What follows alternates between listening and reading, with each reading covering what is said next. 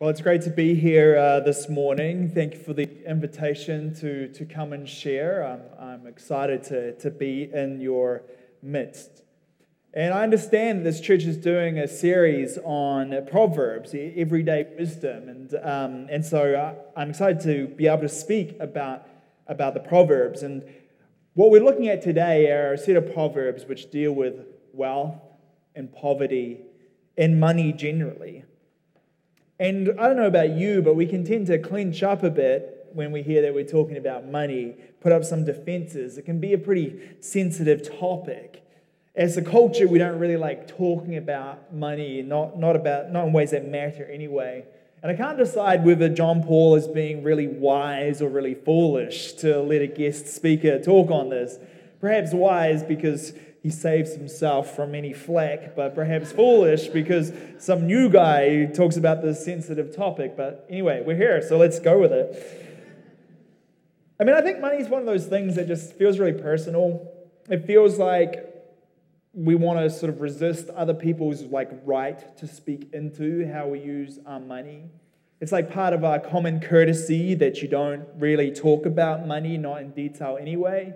But the unfortunate thing is, no one taught this common courtesy to Jesus because Jesus always talks about money. It's one of his biggest things. Whether he's criticizing people who boast about how much money they give when they're holding a lot back as well, or telling a parable of a rich man who oppressed poor Lazarus and then got his just desserts in the afterlife, or telling us to give to Caesar what is Caesar and to God what is God's, or really hard statements like it's harder for a camel to go, wait, it's easier for a camel to go through the eye of a needle than for a rich man to enter the kingdom of God, or telling us that we cannot serve both God and money. And you know what? I think Jesus talks about this topic precisely because we don't want to talk about it. He needs to address it because of that. It's kind of like if you're a manager in a work environment and there's like a toxic person on your team. The last thing you want to do is confront that person and deal with that problem, but it's the thing you have to do. Or if you're in a dating relationship which, for whatever reason, needs to end, the last conversation you want to have is that conversation which would end that relationship, but it's the one conversation you need to have. Usually, the conversation you least want to have is the conversation you most need to have. And talking about conversations we don't want to have, when we send out our graduating students, we give them this book. I was given it when I graduated as well. And it's by Richard Foster. It's not his most famous book, but it's a good one. It's um, The Challenge of the Disciplined Life Christian Reflections on Money, Sex, and Power. Money, Sex, and Power. And I think these three things are, lumped together with good reason. They, we don't want to talk about them, they're very personal. We want to defend ourselves from sort of questions about these parts of our lives. And I think it's because these are things which have deep potential to take our ultimate attention away from Jesus Christ and what he promises us. None of these things are wrong in and of themselves. They're all good things in their right context money, sex, and power. But each one promises, can promise, a salvation or fulfillment that they can't actually provide and can lead us away from the salvation and fulfillment that we can only find in Jesus. And for this reason, I think it's really important in any approach to Christian living that we talk about these things and we address these things and we figure out how we lay these things down towards Jesus. Does anyone know that uh, when people become like a monk or a nun or actually a Catholic priest, what the three vows they make are?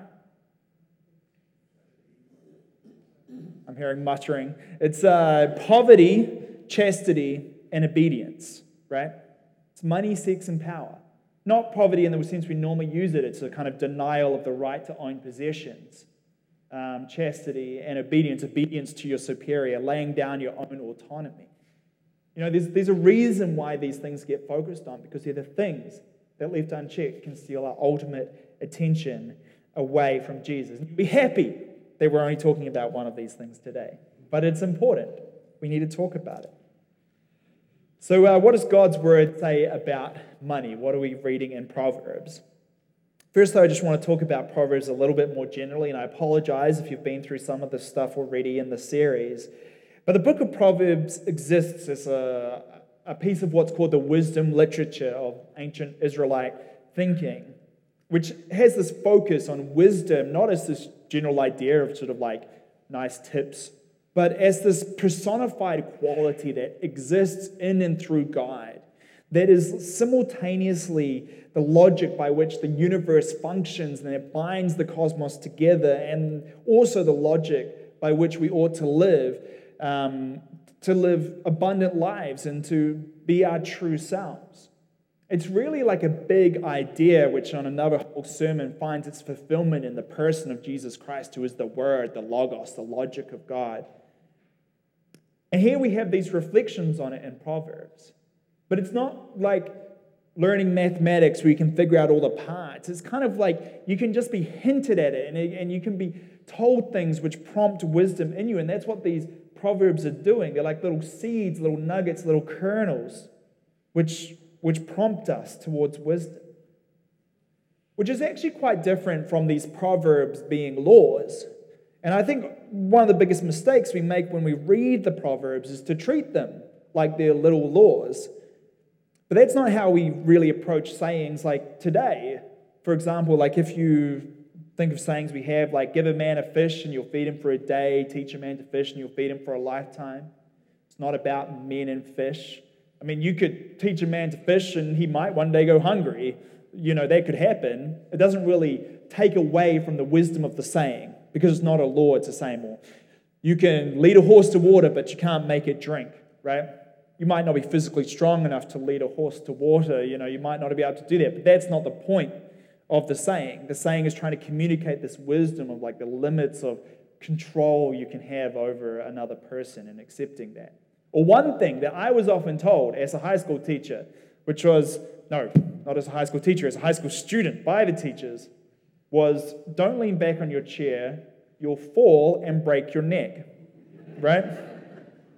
Now, if you're reading that as a law, it's not true necessarily. I mean, it could be. I mean, it's not a rule, doesn't always happen. And this was something I was quite happy to point out to the teachers. But that wasn't the point. The point wasn't that it was a rule that I was breaking or keeping, it was a kernel of wisdom. It was saying they were trying to communicate. I'm still not convinced whether they're right, but it was not worth the risk of leaning back on your chair for the potential of danger or maybe just the disruption in the classroom. So, with that in mind, Let's look at what these proverbs are telling us and let's listen for the kernel of wisdom they're trying to show us. So we have, so feel free to look along in your bulletin. I don't know if we can get them up on the screen as well as we go through them. But we have here um, the wealth of the rich is their fortified city, but poverty is the ruin of the poor. I mean, this is communicating something very important that I don't actually think is said enough in church context that there really is something stabilizing about wealth compared to poverty. Something securing, something that, that you have when you have the means you need that people in poverty don't have. And that's a good thing. People who are in forced poverty are in constant risk of, of ruin. I know when I was in the Philippines for a, um, uh, a, missions trip working with people in, in some slums there, some people who really were in deep poverty. The situation was that, according to the laws of the land, you could offer someone a job for five months um, without giving them any benefits. But if you, but if they worked for five months and one day, all of a sudden you had to give them benefits, right? So, what does that mean? Everyone gets fired after five months, right? They get these jobs for five months and then they lose them. And so, what would happen is when they had that job for five months, things were kind of fine. They, they kind of had enough food, maybe even a little bit extra to buy resources for school for their kids and things like that. But always around this, the corner was the reality that ruin was coming. Because that day would come when you wouldn't have that job anymore and you might have a dry spell of six or seven or five months where there was no income. And it really was a struggle to even survive. There is a reality, there is a wisdom here that to have wealth is to actually to have um, a stability that is not afforded to those in poverty. The next uh, verse there the wage of the righteous leads to life, and the gain of the wicked. Oh, sorry, I'll read. Sorry, I've got a slightly different translation here. The wages of the righteous is life, but the earnings of the wicked are sin and death. This is pointing to the moral neutrality of money. It's not real, it's really a reflection of the one who holds it. The righteous person can use money, steward money for things that bring life and goodness and justice. But the one, the wicked person, it can lead to sin and death. It's really a reflection of ourselves. In chapter 11, wealth is worthless in the day of wrath, but righteousness delivers from death. Though wealth can provide some stabilizing influence, it cannot ultimately save us. It cannot provide ultimate stability. Only the righteousness we have in Jesus Christ can give us that. And we have one person gives freely, it gains even more, another withholds unduly, but comes to poverty. You know, this is a good example of it's not a law. It's not saying everyone who gives is going to get more money and everyone who uh, withholds is going to lose their money. It's just pointing out. Because if you just do the math, in theory, people who give away more should have less money because they've given it away, whereas people who hold it in should have more because they haven't given it away. But it's saying this, that doesn't really work like that because this communicates something which is much bigger about how you're thinking about money and how you're holding it and how you approach it. That actually results in, in not having a correlation where if you give a lot, then you have less, and if you don't give stuff, then um, you have more. It doesn't work like that. It reminds me of the parable of the um, the talents, where one person was given money and they, they buried it in the ground, right? Not wanting to touch it because they were scared to lose it, and they ended up losing it anyway. We have in um, chapter 13, it says, An unplowed field produces food for the poor, but injustice sweeps it away. And I think the real sense here, and it comes out in other translations, uh, uh, uh, is, is an unplowed field has this potential to produce food for the poor, but they don't have access to it because of injustice. Um, another translation says, the fallow ground of the poor would yield much food, yield much food, but is swept away through injustice. And this is showing us something real that for, for many, I think most in poverty, they don't have control over their situation. They don't have the ability to, to find wealth. It's actually matters of justice and injustice, which are withholding the wealth that they could have. And we have in uh, chapter 30 Give me neither poverty nor riches. Feed me with the food that is needful for me, lest, oh, sorry, I'm reading my translation. Give me neither poverty nor riches, but give me only my daily bread. Otherwise, I may have too much and disown you and say, Who is the Lord? Or I may become poor and steal, and so dishonor the name of my God. You know, wealth can lead us to this lie of self sufficiency, this feeling that we don't need God because we have more than enough. Whereas at the same time, poverty can lead us to desperation and lead us to wrong others for our own gain. There's something deeply wrong at either end. And this is why I love Proverbs. There's just something wise about them. Because I don't know about you, but, but I feel like sometimes in church and Christian circles, the narrative we hear about money can be a bit confusing. On the one hand, we talk about money as if it's like a shallow thing and only shallow people would pursue money. It has no sort of like meaningful value for deep things. And, uh, you know, people who try and find happiness through money will fail, those poor, money driven people. But, but in another conversation, we'll talk about how poverty is this bad thing in the world and we want to reduce poverty. Which means we recognize on some level the importance of people getting more resources, more material wealth to get what they need, and that's a good thing. For most of the world, the problem isn't too much money, it's not enough. You can't blame people in poverty for wanting more wealth. So, on one side, we're saying it's a shallow thing. On the other side, we're saying it's a necessary thing almost for someone's sort of salvation, not the fullness of salvation in Jesus, but what they need to, to break this cycle in the world. And we don't often bring these ideas together into a coherent understanding of money, which is why I love these proverbs. They proclaim the sort of moderation, they recognize the problems at either end. They don't pretend that money has no meaningful value that it's not an important thing in the world that people need. But it also knows that money cannot save us. Give me neither riches nor poverty. Turns out there's a lot of wisdom in this wisdom literature. These proverbs recognize that poverty is a moral failure, the tragedy of the poor person who often really has no freedom to get themselves out of their situation.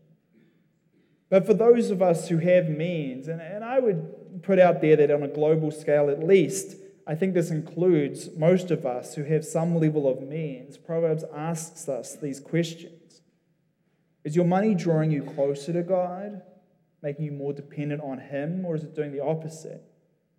Is your wealth making you making it easier for you to obey God or more difficult? Because just as poverty can restrict your freedom, so too can wealth. I know a man, he's uh, in his early 60s, who makes a, quite a lot of money, and he's actually quite open about the fact that he hates his job and is miserable. And at many stages of his life, he could have changed jobs to do something which made less money and probably would have kept him happier. But because of the power that money has on us, the way that it confuses us, he didn't feel like he had the freedom to do that. It's really hard to choose to go down in income.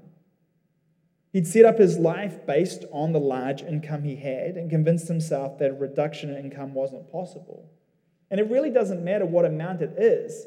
We have this strong feeling inside of us that going down is not really an option that we could choose. If it's forced upon us, then we deal with it. But to choose it for ourselves doesn't feel like an option. And I mean, this is a man who could have halved his income and still made well more than most Americans. We deceive ourselves. It's hard to go down in income, which makes us less open to what God can call us to do if it involves a lower income. It's funny. Like, even if God called you to do something which would require going to an income which was actually the income your family had five years ago, it feels like a really hard thing to do, even if you were fine with that income five years ago. It's funny how it plays with our mind.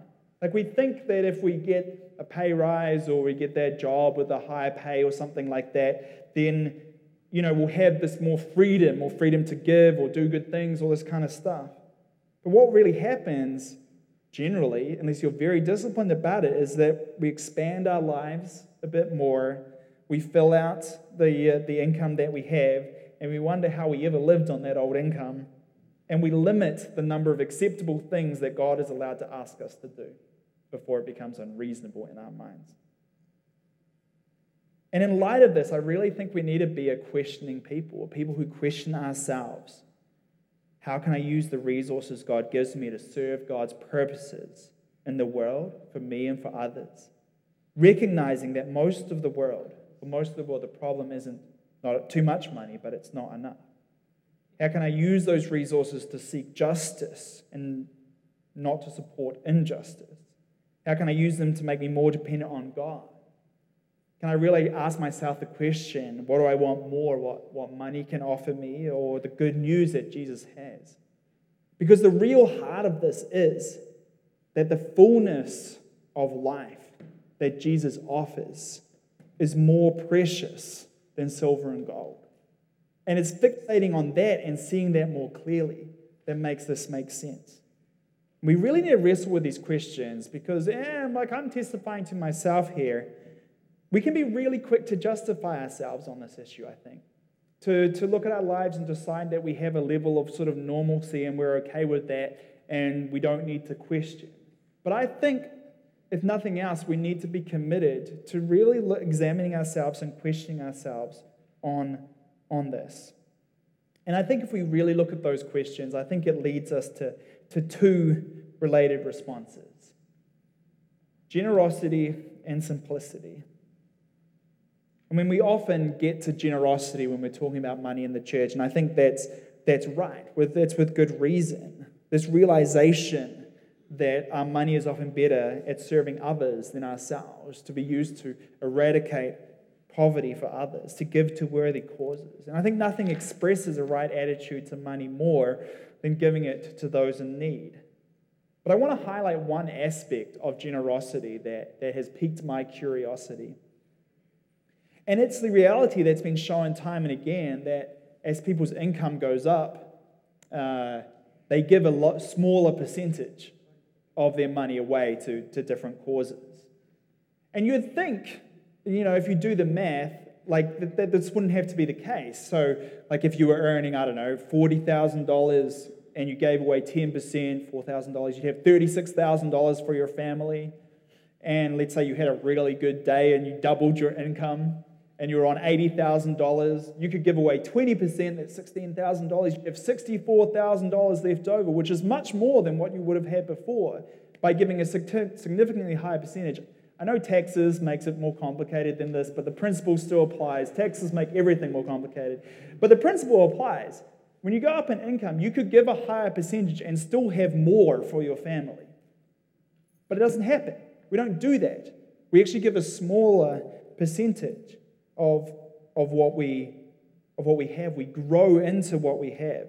And I think that's worth thinking about. The other one, uh, simplicity. This, this, um, I want to highlight this book here, which is by John Stott, who, who died a few years ago, and this was kind of his you know, deathbed writing.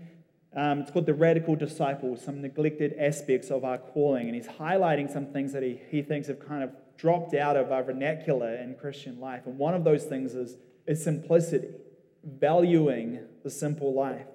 And this really got me, you know, a few years ago now, thinking about this issue of simplicity. Because simplicity is, is interesting. It's not really focused on like doing without. It's, a, it's focused on what do you need and doing with what you need and getting rid of distractions beyond that. It's good to have enough. You should have enough. Simplicity proclaims that. But the more we can cut out of our lives those things we don't need, the more we can focus on the things that actually matter, that matter to God, to focus us on trusting on, on Jesus rather than the things that we have. I, I, I'm pretty into technology. I have um, my computer. Now, my computer is, I got it three years ago, which means it's three years old, just some simple math for you. And it's, um, it's, it's, a, it's a Surface Pro 3, if you care about that stuff. Now, they just released the Surface Pro 5, which is faster than the Surface Pro 3. And I was thinking, I had this plan. I'm like, oh, three years, that feels like a reasonable time for me to get a new computer. I could get a Surface Pro 5. This will be great. But then I stopped and thought, you know, it's faster. Uh, I stopped and I thought, my computer does everything I need. There's nothing that I actually do that it doesn't do. I'm happy with it, it works. Why do I want this new thing? Because I want it. And so I decided I'm not getting it. Unless my computer breaks, I'm not getting a new computer. Feel free to go and break my computer. I can show you where it is. but uh, because it's like, I'm trying to challenge myself. Like, what do I really need? I have friends, I'm not quite at this stage, but I'm inspired at it, who've gotten rid of their smartphones and replaced them with dumb phones, old flip phones, and stuff like that. And I think that's like, you know, at least for my generation, that's quite inspirational to say, I don't actually need this thing. Uh, and my wife, she's not here. She's actually at uh, her baby shower in Indiana. She, uh, uh, we have a baby due in October, our first. And baby clothes are really adorable and fun to buy, and they don't generally need anywhere near as many clothes as we want to buy for them. Right? And so we actually made the decision not to find out the gender of the baby, at least partly to avoid the motivation to buy baby clothes both for ourselves and for my mother in law. And, uh, you know, it's just tempting to get more stuff than we need. And I think there's a deep Christian virtue in simplicity and just saying, don't need that. My life is actually clearer without that. It's called stuff for a reason. It stuffs up how we view the world. And so that's really where I want to land on this. I want to invite you to consider more deeply practicing generosity and practicing simplicity practicing generosity, I particularly want to invite you to think about and challenge you to buck the trend and be a person or a family who's committed to giving a higher percentage, whatever that means for you, if your income goes up. Why not? or to practice simplicity, or and to practice simplicity. I just invite you maybe to start small, identify something in your life that you don't need and get rid of it. Simplify. Get rid of some stuff in your life. Make that something that you aspire to more and more. Money is tough to talk about, and natural response is to raise defenses, and that's why we need to talk about it. It can take our ultimate attention away from the good news of Jesus, whether it's because someone's in poverty that they can't get out of, because we have too much and we depend on it. For the one in poverty, the cure is being brought out of poverty, something they often don't have control over, and so we should work for that for them. But what I think is for the majority of us, myself included, certainly on a global scale, is that we can put too much trust in our resources. And we need to practice generosity and simplicity. And when we do this, it's not about doing without, it's not about a lack, it's about a gain of the promises God has for us. And fixing our eyes on that and seeking that more than anything else, that we're willing to cut off that which entangles to be focused on that goal of what the great promises that God has for us because they are so much better. So it is for the joy that is set before us that we practice generosity and simplicity. Amen.